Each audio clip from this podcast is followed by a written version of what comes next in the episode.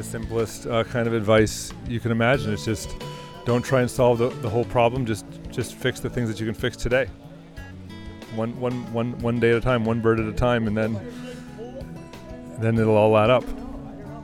Right? That's all we can do is just do the best we can do today. Then tomorrow will be tomorrow.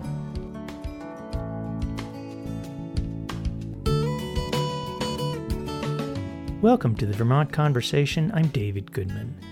The rain began on Sunday, and by Tuesday morning, July 11th, residents of Waterbury, Vermont, where I live, woke up to find the downtown flooded and roads closed. Waterbury took a hard hit, but the damage and destruction were far greater in other Vermont communities. Montpelier, Barre, Johnson, and Ludlow, to name a few, were inundated, all of these communities face a long road to recovery. Governor Scott called this week's Vermont floods historic and catastrophic. Climatologists call it the new abnormal, just another eruption of climate chaos that is sweeping the globe. For Waterbury, this was the second so called 100 year flood in a dozen years. In 2011, Tropical Storm Irene devastated downtown Waterbury, with flooding damaging 222 homes, a third of the structures in the village. By contrast, some 40 homes and six businesses were flooded this week, with most of the flooding occurring in basements, sparing the first floor. Waterbury may have been spared the worst of the damage thanks to flood resilient measures it took when rebuilding after Tropical Storm Irene. I spent Tuesday sloshing through flood waters in Waterbury and talking to my neighbors about what they're going through and how they're coping. The first person I met was Jeremy Ayers, a local potter. He was standing at the end of Elm Street, which was a lake, peering at his home, which he could only reach by canoe.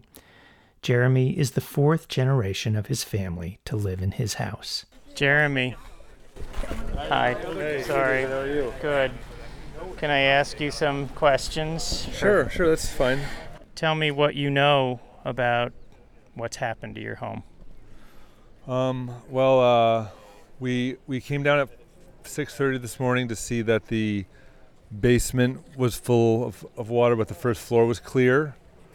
And so now we're heading. We see the waters come up a little bit. We're hoping that the first floor stays clear. We we we, we with a group of friends, we removed everything from the first floor of the house, and most of the things from the barn in my studio yesterday afternoon, from about three to six, or or so. And so now we're just hoping that they don't release any dams upstream that are going to make the water rise up. But I know you've been through this with your grandfather a dozen years ago. What what are the emotions that you're feeling right now? Well, I guess it's more we know what to do now. Last time we were totally unprepared. We we saved nothing. We brought nothing out with us, and and walked through chest deep water. And this time we we we saved everything on the on the first floor that we could. And um, you know, the first couple days after a disaster, you're not you're kind of in fight or f- fight or flight mode. You're not really um, feeling very emotionally connected to it. You know what I mean? Like that'll come after a, the dip will emotionally will come in a few days. But for right now, we're just seeing what we need to do to to keep the house in good shape. I remember the story and and and witnessed your house's recovery and the story that always sticks in my mind is as you were doing the renovations pulling out some of the floorboards and discovering a 1927 Mercury dime. Yes. So um, this is now part of your house's history too. Um, what do you think? Uh, I don't know. What does that mean to you? I mean, th- we've got that in a in a frame on the uh, on my on my aunt's dresser of of uh, f- between the 27 flood and the 2011 flood. I mean, my hope is that we're not going to have to renovate the whole first floor of our house this time. That we are escaping that. But um, yeah, I mean, the, the it it feels hard to think about doing that all over again, tearing apart the whole first floor of the house.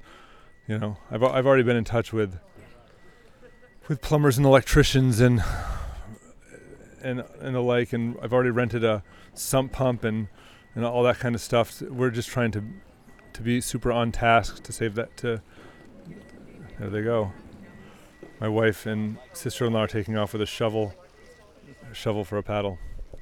Yeah. I just hope the water doesn't rise anymore. You can see the water line there, the high water line on the edge of the beer cellar. Like f- it's four feet below the 2011 line, and that's that's the mark that's our. f- It was below our first floor by six inches. So as long as it doesn't raise up beyond that, we're okay.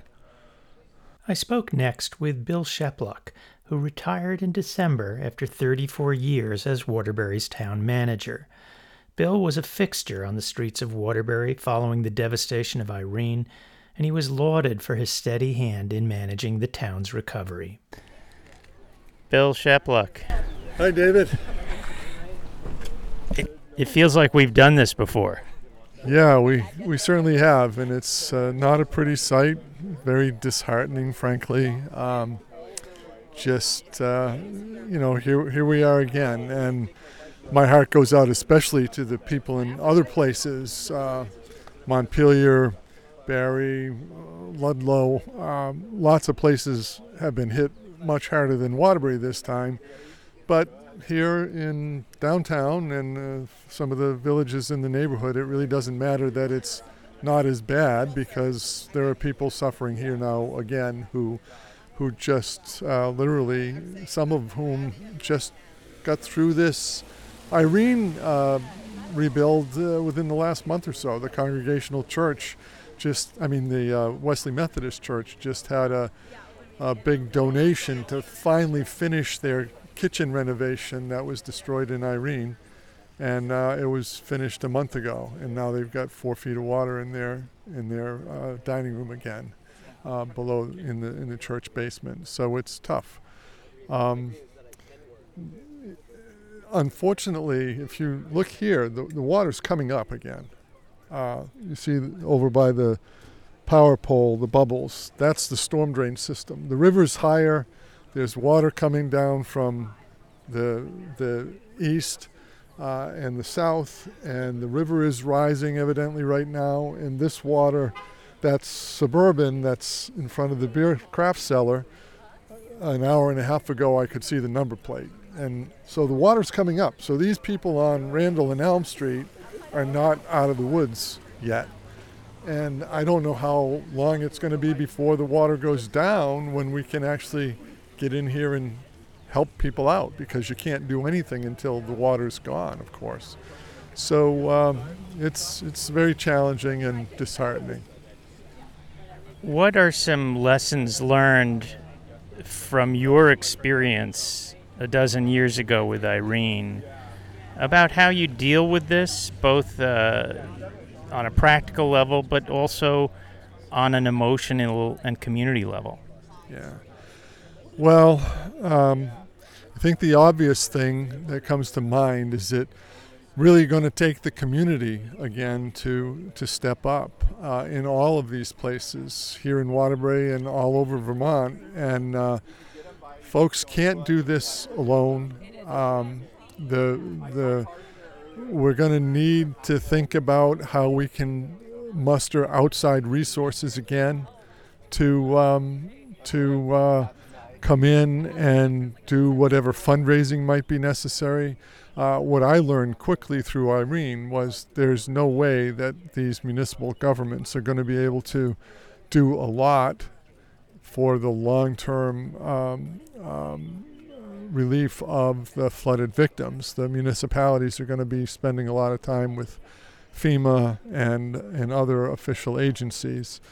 Um, so it, it will take uh, a community to, to do this, and you've got to, you know, you've got to breathe. You've got to. It's going to take time, and people can't expect that it's just going to be resolved. Uh, and as you know, David, I mean, uh, 12 years ago, once the water goes down, you know, things begin to look normal pretty quickly. But for the people who have been Im- impacted, it takes a long time. It takes a lot of energy, and uh, they're going to need a lot of assistance from people who weren't uh, impacted directly. So um, that's that's what I know for right now. Thank you. Hello. Hi. Identify, say your name and your role in the community. This is Danny Kelman. I'm the vice chair of the Waterbury Select Board. So, Danny, what are you seeing here in downtown Waterbury? Uh, the first thing I'll mention is the amount of people coming up asking how they can help. And that's what is always stands out to me about Waterbury is the love and the community and the support and the strength. Um, I do also unfortunately see water levels on Elm Street that are higher than they were when I got here about a half an hour ago, and so that is disconcerting, but you know not entirely unexpected. Um, we've got folks whose basements are definitely underwater and um, streets that are closed, but um, you know, right now it's a little bit of wait and see so we can make sure people get the help they need. What are you thinking that the select board can do and will do? What's happening at the municipal level? Um, yeah, so the select board and EFUD commissioners, along with the town manager and someone from the fire department um, and maybe public works, will be having an emergency meeting at noon today, Tuesday, July 11th, uh, in the steel room at the town building. But it will be hybrid, so we don't want folks to drive. Um, they can log in to get the information via Zoom, and that's been posted on the website, also on the Waterbury Roundabout Facebook, um, and they can log in to see what's happening. We're working on publishing lists of road closures. Um, we're also going to, at that meeting, announce where you can find a sign up sheet to help. We know a lot of folks want to help, and there's not really a way to do it right now. So they can sign up the way that they did via uh, in Irene um, via a Google Doc, and then we'll get the word out when and where and what kind of help people need to be able to organize and mobilize in that way. What are you feeling like is the biggest challenge that the community faces right now? Um, there's a, a big emotional and mental challenge. I think so many folks are traumatized from Irene that this was a really scary event, um, and mentally it's it's really difficult um, and and very sad. Uh, I think physically right now we're just at that point where we have to wait, and that's really hard. It's hard to assess damage both individually to private property and infrastructurally. Um, right now we think most of our infrastructure in Waterbury is okay. Maybe there's some concern on Winooski, um, but we just can't assess until the water's down. So that that time, that wait, is a big barrier. What's your sense of things that were done post Irene that maybe worked, that maybe helped spare the downtown the worst devastation? I want to say first, I didn't move to Waterbury um, from the Northeast Kingdom until a couple years after, so I wasn't here directly after, and other folks are more of an expert on that than I am. I know we did some work, um, houses that are on stilts, buildings such as the brewery here that has been raised up so that the building wasn't um, flooded. I, their basement certainly is, I would assume, from looking at it, but the house isn't. Um, you know, infrastructure work that was done, but again, somebody like Mr. Shepeluk or someone else might have a lot more um, uh, accurate information on that work. Mm-hmm. Um, okay. Thank you. Let me go back to you, Bill. Um, this question of what was done after Irene that worked. I mean, you're now seeing the fruits of your labors, uh, changes that were made. Um, maybe some of those things worked, maybe some didn't. I'm curious what you see so far and what, what the key changes were.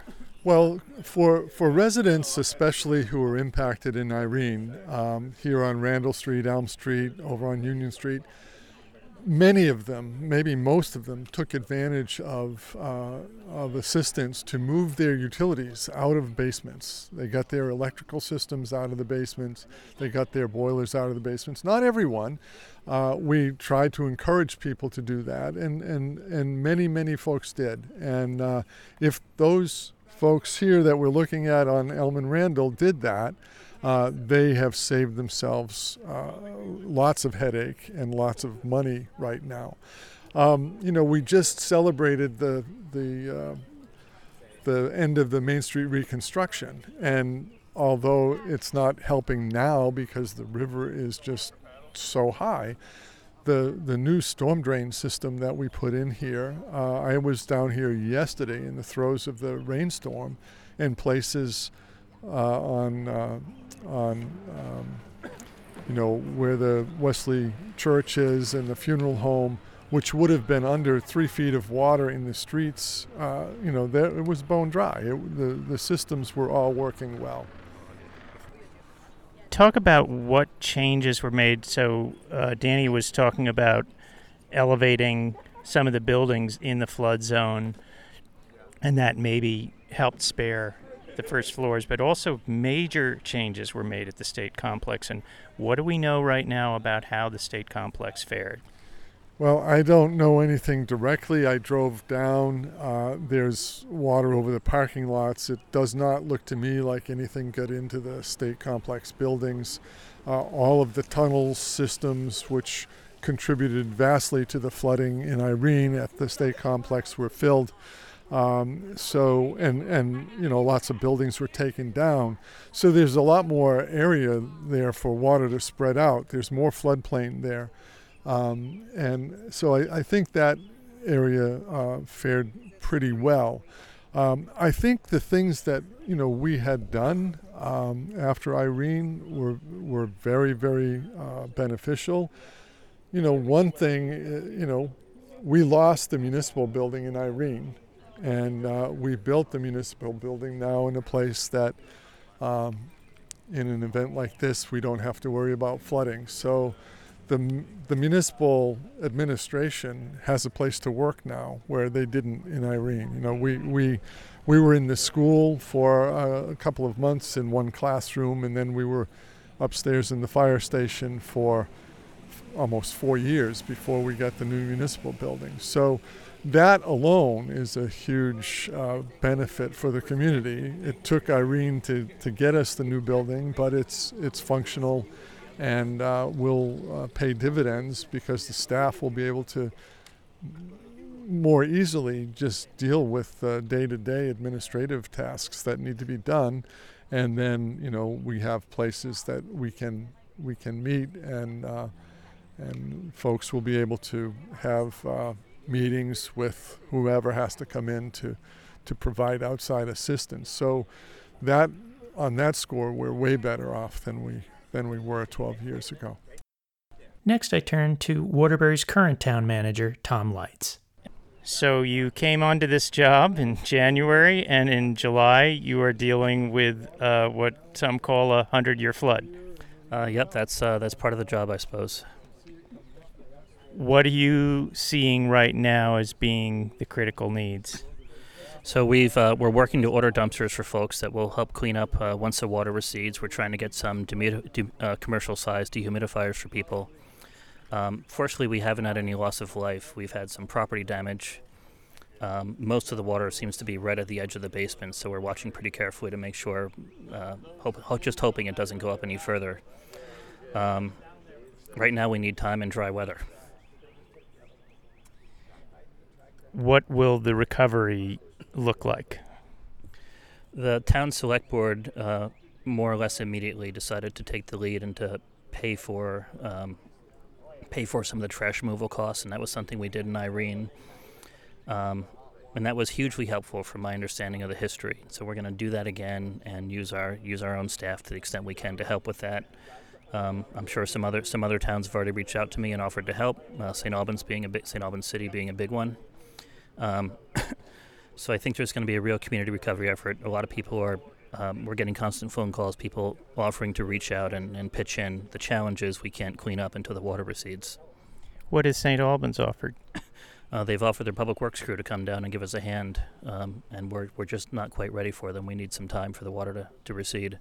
The, the good news about this is that, uh, certainly compared to Irene, the municipal infrastructure uh, appears to have come through this fairly well. We've got um, you know, we've got some roads we're watching pretty carefully, and we think there may be some some washouts in places. Um, you know, but it wasn't. Uh, it was more of a longer, slow event, so we didn't get uh, huge challenges you would if it came down in a short period of time. So I think the the work that was done post Irene to harden the infrastructure did its it all worked. It did its job. What are some of the key post Irene innovations you think that have come into play here? all the Main Street work that helped with all the drainage of the downtown. Um, so that's all come into play. That was all uh, really effective. Uh, I- explain what was done on Main Street. Uh, all the underground work, all the all the drainage for the storm sewers was a big part of it. Uh, there were also some buildings taken down at the state complex, which helped. Um, so that I characterize it accurately. So the the sewers, the drain sewers, were well, you you describe were I think, like most downtowns uh, before Irene, they were fairly antiquated and, and not super effective, um, and probably undersized given given given our knowledge of hundred-year floods. Uh, so now they're now they're much larger. They're more effective, just able to move water faster. The one challenge we are seeing now, and if you if you look right behind us, uh, right now the river is higher than the storm sewers, so we're seeing the river water back up into the system. So that's why we have this flooding on Main Street right now. Next, I spoke with Waterbury State Representative Tom Stevens. He lives a few blocks away, and his house was luckily spared by the flood waters. Waterbury took all these measures after Irene to be more resilient. Can you just talk about what was done and, and what you see so far is working? The key thing that happens for flood resilience in Waterbury 12 years ago, and actually probably 10 years ago, was that they took out three to four feet of silt behind the state building that had been collecting over the last couple of hundred years. And that, in theory, was going to reduce the flood levels by about a foot. And so, given the fact that the, if there is as much water as, as passed through Waterbury, um, passed through the Winooski as there was in Irene, what we're seeing is better drainage here downtown, and we're seeing in folks' houses on Randall Street, or we're hearing because we haven't been able to get down there, that the water is in people's basements but not in the first floor of their houses, which is a huge benefit um, to, to the recovery. Um, clearly, the houses behind us here on Elm Street uh, have water in their first floor, but the fact that we could have we could have avoided that we did avoid a repeat of Irene to this point shows that that, that excavation and that work, that scientific work, um, has helped out a great deal and will probably have to be enhanced moving forward.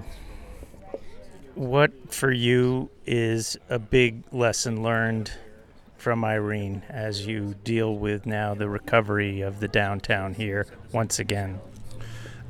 I, think people will volunteer again. I think there will be an energy to help the people who were damaged. But what we've what we learned during the two or three year period after Irene is how to be patient with the government, with FEMA, with um, fixing things.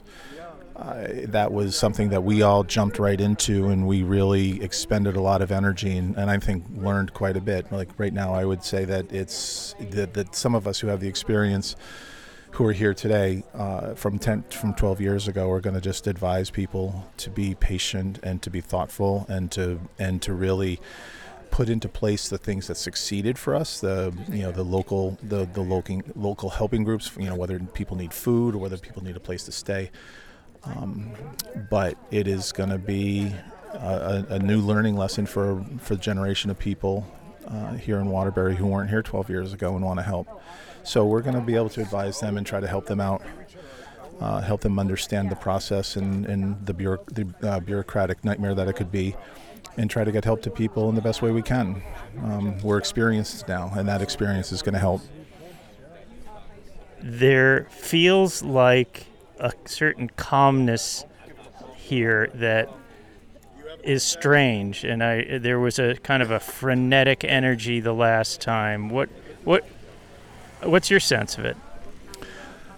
I, I, don't know if it's a sense or if it's just a feeling, but it is definitely mellower um, because this wasn't a tropical storm. This wasn't. I anticipated the tropical storm for a week. I followed that religiously for a week before the storm came. So uh, my tension level, my you know my my anxiety was at a high high level 12 years ago in anticipation of this, and then, then to see it and to experience the aftermath was exhausting and there was a lot but there was a lot of energy. And this is um, this was a different storm. This was a quieter storm. This wasn't a named storm. This was just a lot of rain.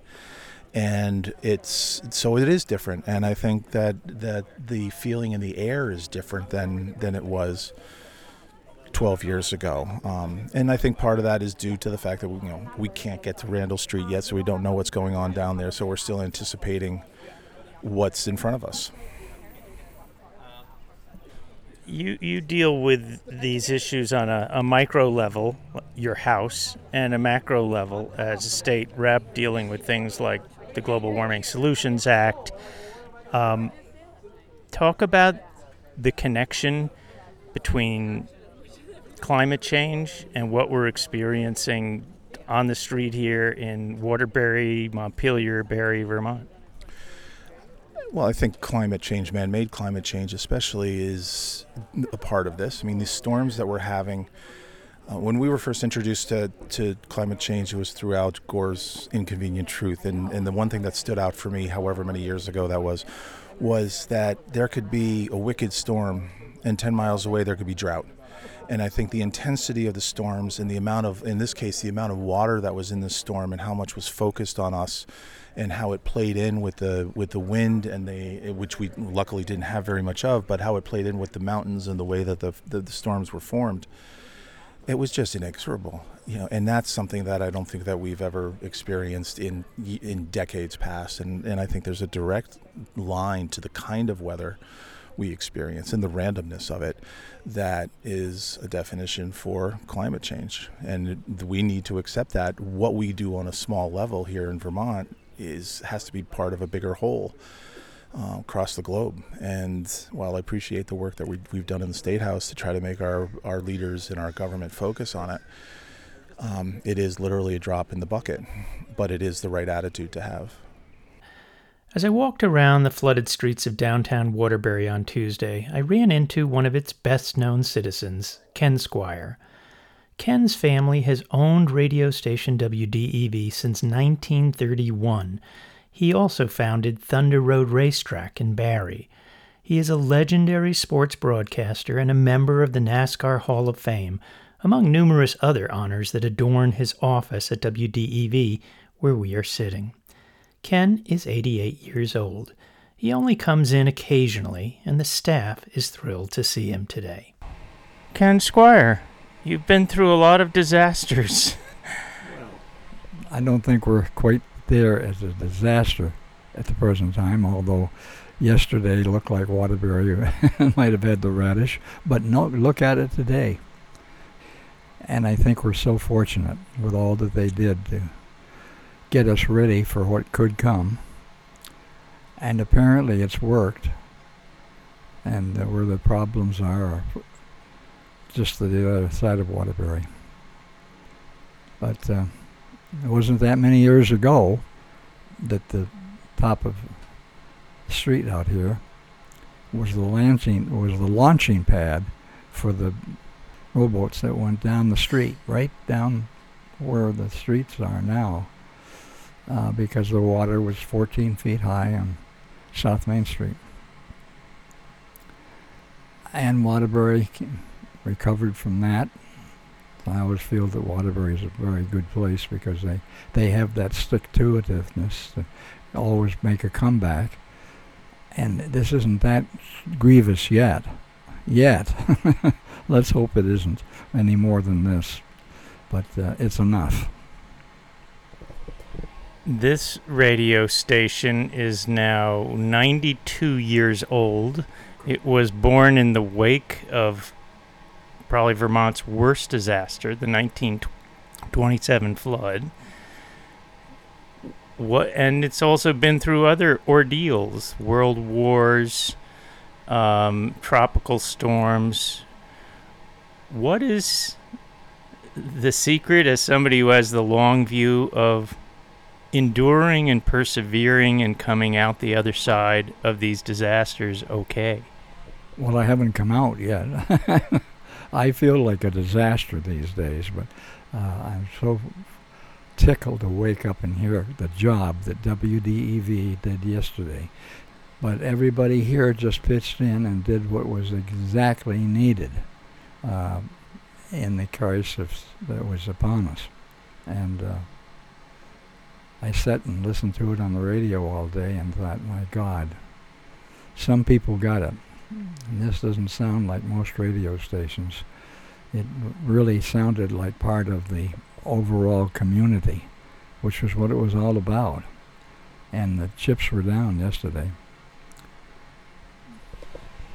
You've spoken often about how, in times of crisis, the role of local media becomes even more critical and how we're losing that. What do you think is happening in the world of media and, and what does WDEV represent that's important? Well, it's precious because it hasn't forgotten what it was supposed to be, which is a community service for a lot of communities as we expanded some of our energy and power. And to listen yesterday to the people on this radio station talking with the people that really counted, the people that called in and had information, it was what it was built for. That's what this station was all about. It wasn't the box of little records. It was the business of local radio in local communities when they were under the pressure that Vermont was yesterday, and maybe again tomorrow. But that's what radio is for. And I was so proud of listening to DEV and not being able to be here up on the hill and and uh, and hearing how people were responding and information was being fed into us from the folks that listened. And it made such a difference all day and into the evening. Pretty good. That's what radio is supposed to do and it did it and it did it so well You are now how old? Remind us. Oh yeah, we're getting old. I can't add it up because I always get it wrong. I think it's 86 or so. I think you're a little off, but I'm I'm with you. I like that a lot. And uh, but all the things that Waterbury has been through and Montpelier, and, and to hear how they really got after it yesterday, and several of the key people in this place weren't here, and others stepped in, and they just did a Methodist job. It was just wonderful to listen to what they were doing, because they were really providing the kind of radio attention, attention that is so important to small communities. Small town radio is what WDEV was built on. That's why it's right still in the same building that it was in when it started. And uh, where you are now is part of the history of Waterbury radio. You're somebody who's seen a lot in your many decades. Ha- What's your advice to people for how you keep going after you've been knocked down? Well, the way they're doing it and the way they committed their thoughts and got on and talked about what was on in their part of the state of Vermont was so important. And they did a Methodist job. It was really good. You listen to it and all these voices that are so often just hearers, but these were the people that were speaking up about what was going on around them and WDEV was there as the conduit to get it to other people to understand what the concerns were and were not. That you didn't have to worry about some things, other things you had to worry more about, and uh, that's what local radio has to be. Thanks, Ken. You're welcome. I walked out of DEV to the corner of Stowe and Main Street. This corner is now ringed by six restaurants a hundred varieties of craft beer are on tap within a hundred feet of this. Waterbury rose from the soggy ruins of Hurricane Irene in 2011 to become a thriving destination for foodies, craft beer aficionados, and outdoor enthusiasts. Eric Warnstedt has been a big part of this revival. I found him at Prohibition Pig, a restaurant and brewery that is normally packed with people most nights. I'm Eric Warnstedt, and we own uh, Hen of the Wood and Prohibition Pig. So tell me what happened to both of your businesses. For Pro Pig, the uh, both basements, the brewery and the restaurant, uh, are full. Um, nothing is in the main restaurant. Um, then Hen of the Wood has a couple inches. It's pretty much where the water table is throughout the whole town. So the basement, where the prep kitchen and the bar, there are a few inches, but we'll be able to clean that out pretty easily. The pig brewery though and pig restaurant we're we're done for a while probably. So when people hear it's only in the basement, they think you dodged a bullet. But Yeah. No, what's in the basement? So the restaurant has a prep kitchen, uh, two walk-in coolers, and then ProPig Brewery has our entire brew system down there, plus walk-in coolers, cold room, um, and all, all sorts of equipment. It's a big deal for sure. So I remember that ProPig was born out of a previous disaster. Can you tell me some of the heritage of uh, of ProPig? Sure. The ProPig opened uh, six or seven months after the Alchemist shut down, and we were all here that morning. I lived around the corner helping our friends here on Randall Street. Um, I think we imagined this would happen again, just not in 10 years or 12 years whatever it is. Um, yeah. Sad, but it is what it is. We have people with a lot worse problems around here. This is just a business. We will get it figured out. It's going to take some time. Um, but it really is just you know one foot in front of the other. Um, we wish this was receding a little faster. It seems to actually be rising right now, surprisingly, but it is what it is. Yeah. So Hen of the Woods, this is the new location. How long uh, ago did it open? Uh, we opened a month or two ago. We had a little challenge at the beginning um, from a sprinkler system, but I'm not going to bother everyone with that right now. So we do have a little water in our basement, but it will be easy to pump out once this starts to recede. So it's not too much of a setback for Hen of the Wood, but for ProPig, it's bigger. ProPig is out for the foreseeable future, And the brewery behind it as well. and the brewery behind it as well. Were there any things done in the wake of Irene in the rebuilding of this place that have helped you? Uh, I wish I could answer that better. Our buddy Chad, who opened the Pro Pig, uh, did all of the remodeling, and there was a lot of changes, moving electrical up higher, different uh, the way the plywood is put in the wall, that closed cell foam downstairs. But I don't know how much it's gonna matter when we start pulling everything out. How are you feeling? It's sort of hard to shake us. I don't know. I'm happy to be here with the community, and it's going to be a group group effort the next few days. But I don't know. Restaurant people, you can't really shake us. I think. You had a fire at Hen of the Woods in Burlington at, in Hotel Vermont. You've you've literally been through all the plagues. we have seen a few. Uh, locusts are next, but I think when you own, you know, we own a handful of small businesses.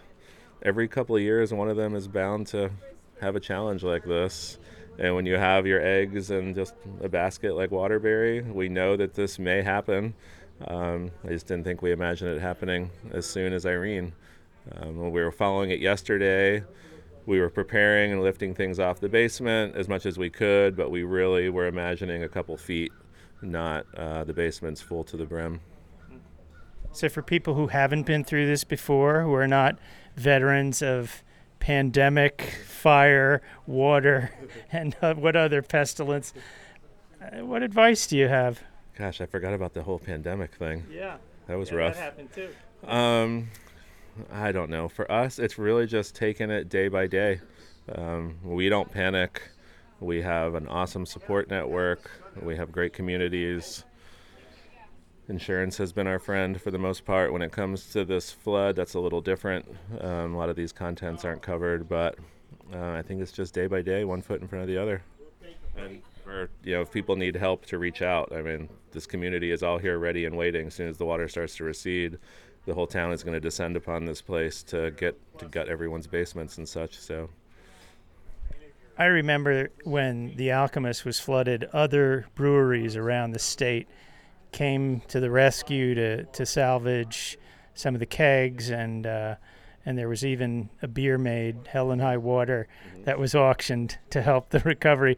Is anything similar to that happening right now? we have not gotten that far. Yeah, we need the dust to settle here for 24 hours or so. Um, and if we have challenges, we do have some other businesses where we can move some of our staff around. So that's probably a blessing in disguise. Um, we have other businesses that can help support this financially as we figure out what the build out will be. So all those things are blessings, I'm sure. Thank you. Across the street from Pro Pig is Waterbury Sports. I see co owner Chuck Hewson standing in the doorway. But I can't walk across the street to talk to him since there is a large, deep pool of river water that threatens to fill my rubber boots. I work my way around the edge of the puddle to reach him and find out how he's doing. So, what happened to your store? Uh, the storm drains couldn't handle the amount of water that was uh, in town and pushed water up through, and we took in water in our basement. Luckily, we had spent all day yesterday and into the evening um, with help of lots of friends getting everything up.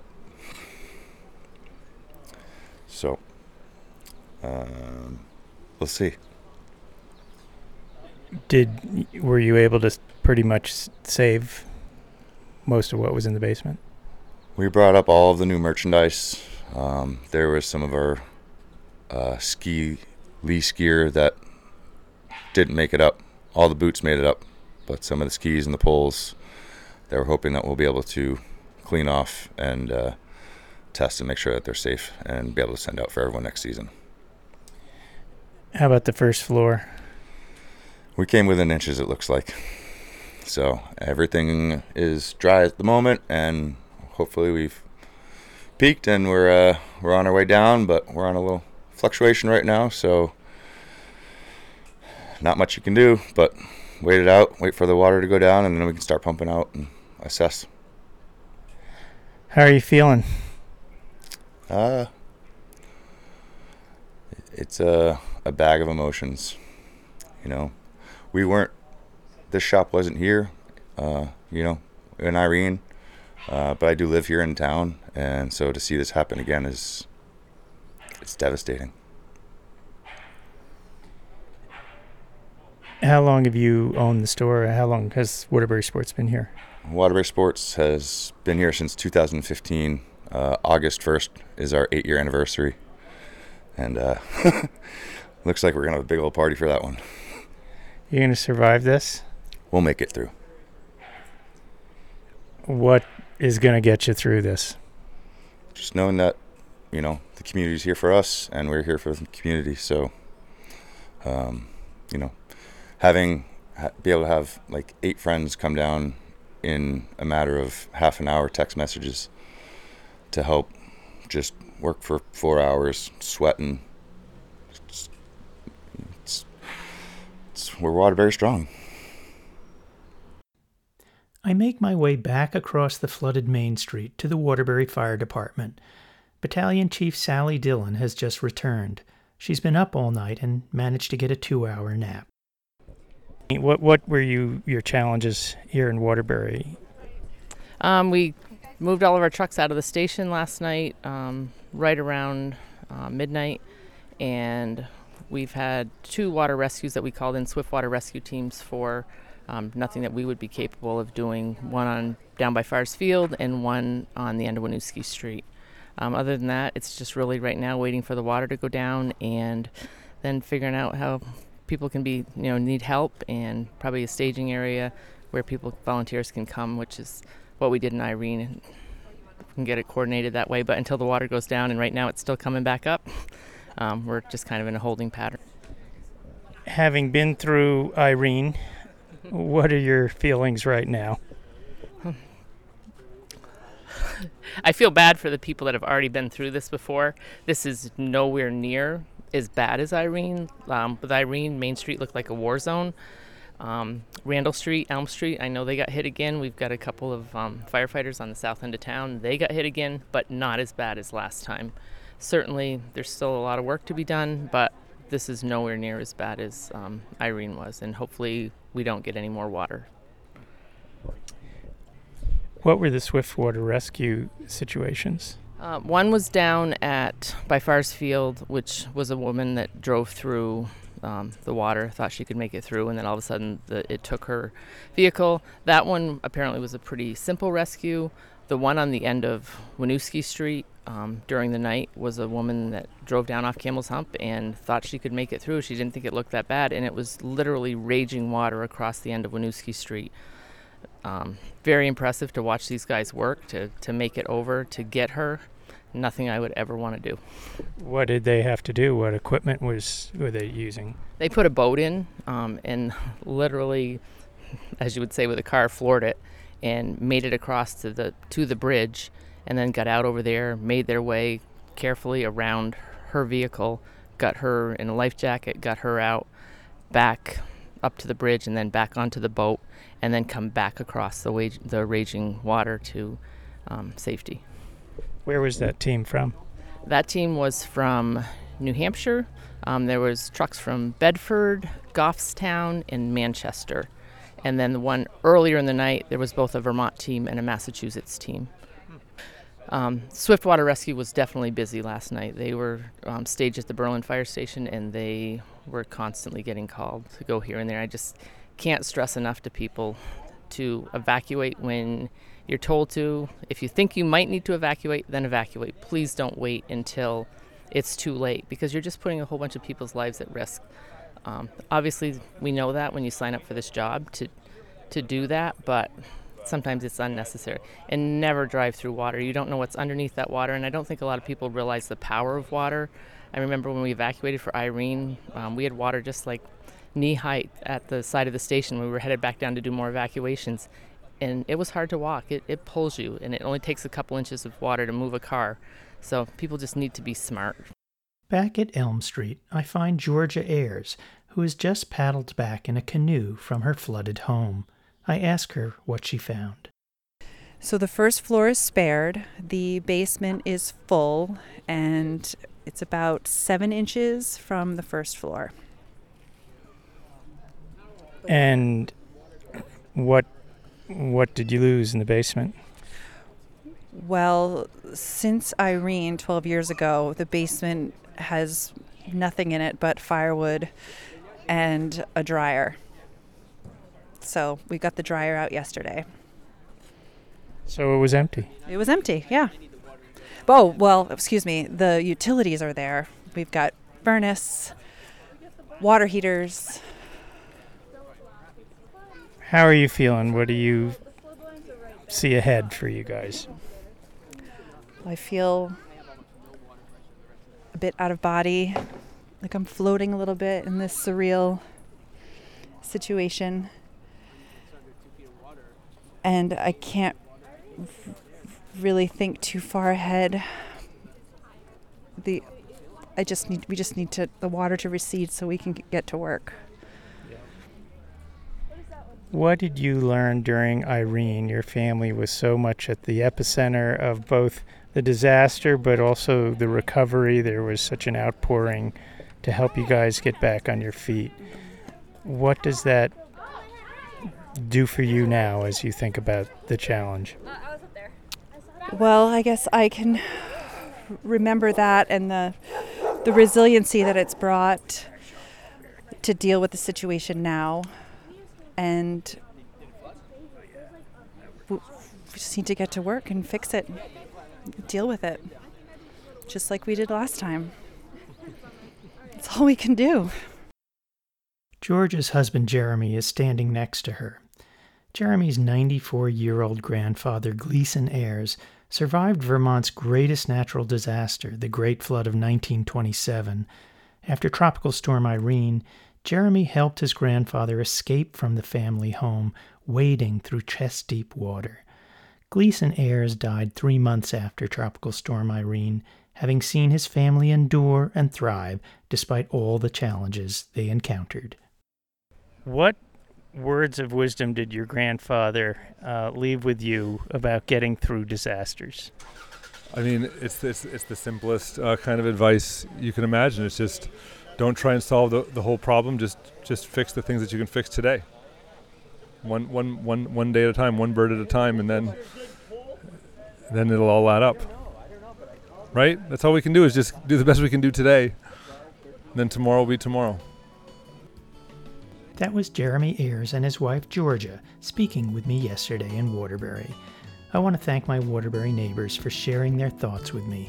Their tenacity and grace inspire me. That does it for this week's Vermont Conversation. I'm David Goodman. Thanks so much for listening.